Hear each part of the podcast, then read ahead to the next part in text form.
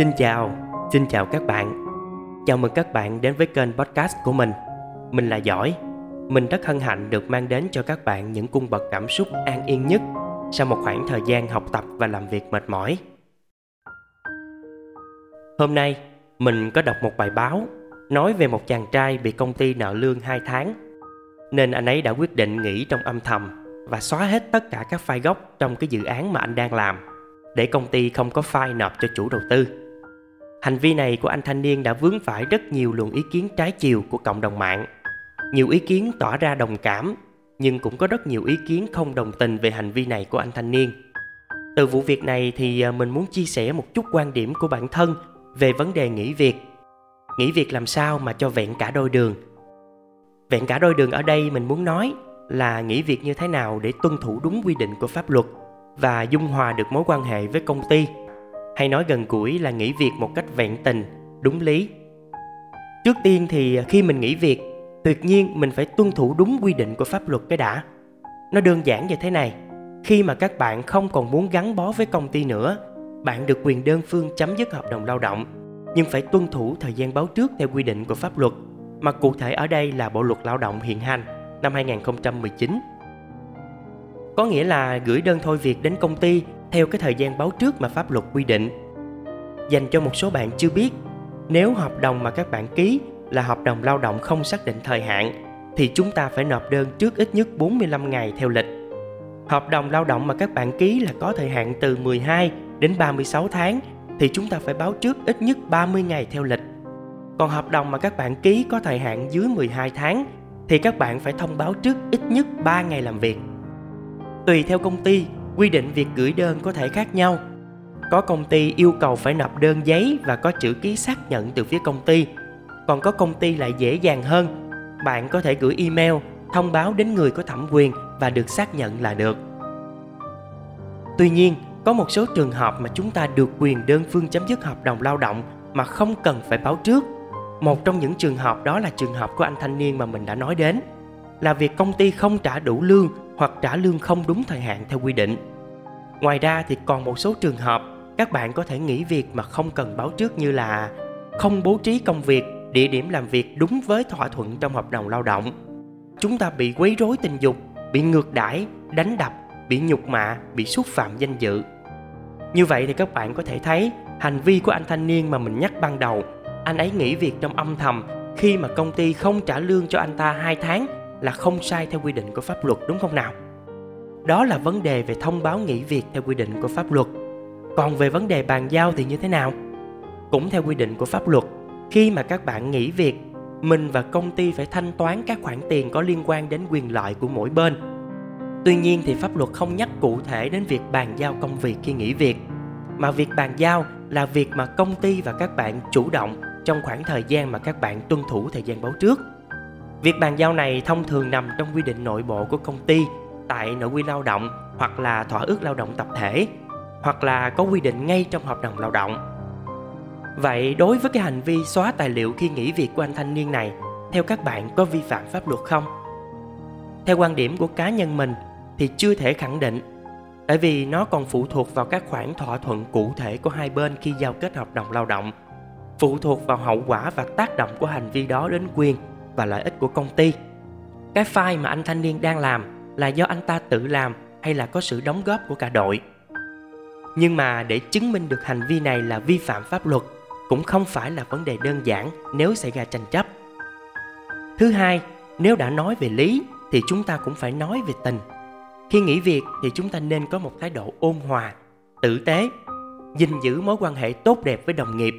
Không phải là khi chuẩn bị nghỉ rồi thì chúng ta được tự do nói xấu người này, chia rẽ người kia đâu nha. Hoàn thành hết toàn bộ trách nhiệm như là bàn giao công việc, giúp công ty đào tạo người mới, bàn giao tài sản, thanh toán các khoản chi phí có liên quan và làm việc tận tâm đến ngày làm việc cuối cùng. Đây là một hành vi nghỉ việc văn minh và vẹn toàn nhất cho hai bên. Quay trở lại với thanh niên trên, các bạn có cho rằng hành vi nghỉ việc của anh ta là có cạn tình quá không? Bây giờ mình hãy đặt mình vào vị trí của anh này để hiểu hơn nha. Bị công ty không trả lương trong 2 tháng, mà làm việc theo dự án thì các bạn có thể hiểu, nó rất cực và có thể làm ngày làm đêm mới có được sản phẩm giao cho khách hàng làm thì cực nhọc, lại đối mặt với áp lực cơm áo gạo tiền, thì các bạn có cảm xúc như thế nào khi mà cái áp lực, sự bức bối, thất vọng, chán nản nó dồn nén, thì việc nghỉ ngang xóa hết các tài liệu cho thỏa cơn giận là điều rất dễ xảy ra nếu chúng ta không kiềm chế được cảm xúc. Rõ ràng, cái hành vi của anh bạn này là đang làm theo cảm xúc của bản thân mình. Chúng ta hoàn toàn có thể hiểu và cảm thông được. Hành động của anh này thì chắc chắn rằng sẽ dẫn đến một hệ quả là mối quan hệ của anh ta và công ty sau khi anh ta nghỉ việc sẽ bằng không. Và đôi khi, cả hai bên sẽ đứng ở hai chuyến tiến đối lập hơn nữa, hình ảnh của bạn đôi khi bị xấu đi trên thị trường lao động. Vì bạn biết đấy, cái thị trường lao động tuy rộng nhưng lại hẹp. Vì khi công ty khác bằng một mối quan hệ nào đó mà biết bạn đã từng có hành vi như vậy đối với công ty cũ, thì họ sẽ rất dè chừng và sẽ không ưu tiên tuyển bạn vào công ty của họ. Nhỡ đâu khi tuyển bạn vào, một ngày nào đó bạn không được vui, không kềm chế được cảm xúc trong công việc lại thực hiện cái hành vi tương tự với công ty của họ thì sao? Về phía công ty, chắc chắn rằng sẽ gặp ít nhiều sóng gió và khó khăn từ hành vi của bạn. Vì dự án đang chạy, bỗng dưng toàn bộ dữ liệu mất trắng, thì phải làm lại từ đầu. Mà liệu rằng nó có kịp để giao cho chủ đầu tư hay không? Và khi không kịp để giao cho chủ đầu tư, thì hậu quả như thế nào các bạn cũng biết rồi đấy. Và chắc chắn công ty cũng sẽ rất phẫn nộ về hành vi của anh chàng này. Tuy nhiên trước khi trách người khác thì nên nhìn lại mình một chút. Công ty hãy trả lời những câu hỏi sau trước khi thể hiện sự giận dữ và trách móc. Tại sao lại nợ lương đến 2 tháng? Khi nợ lương như vậy thì có giải thích hay lấy được sự đồng thuận của nhân viên hay không?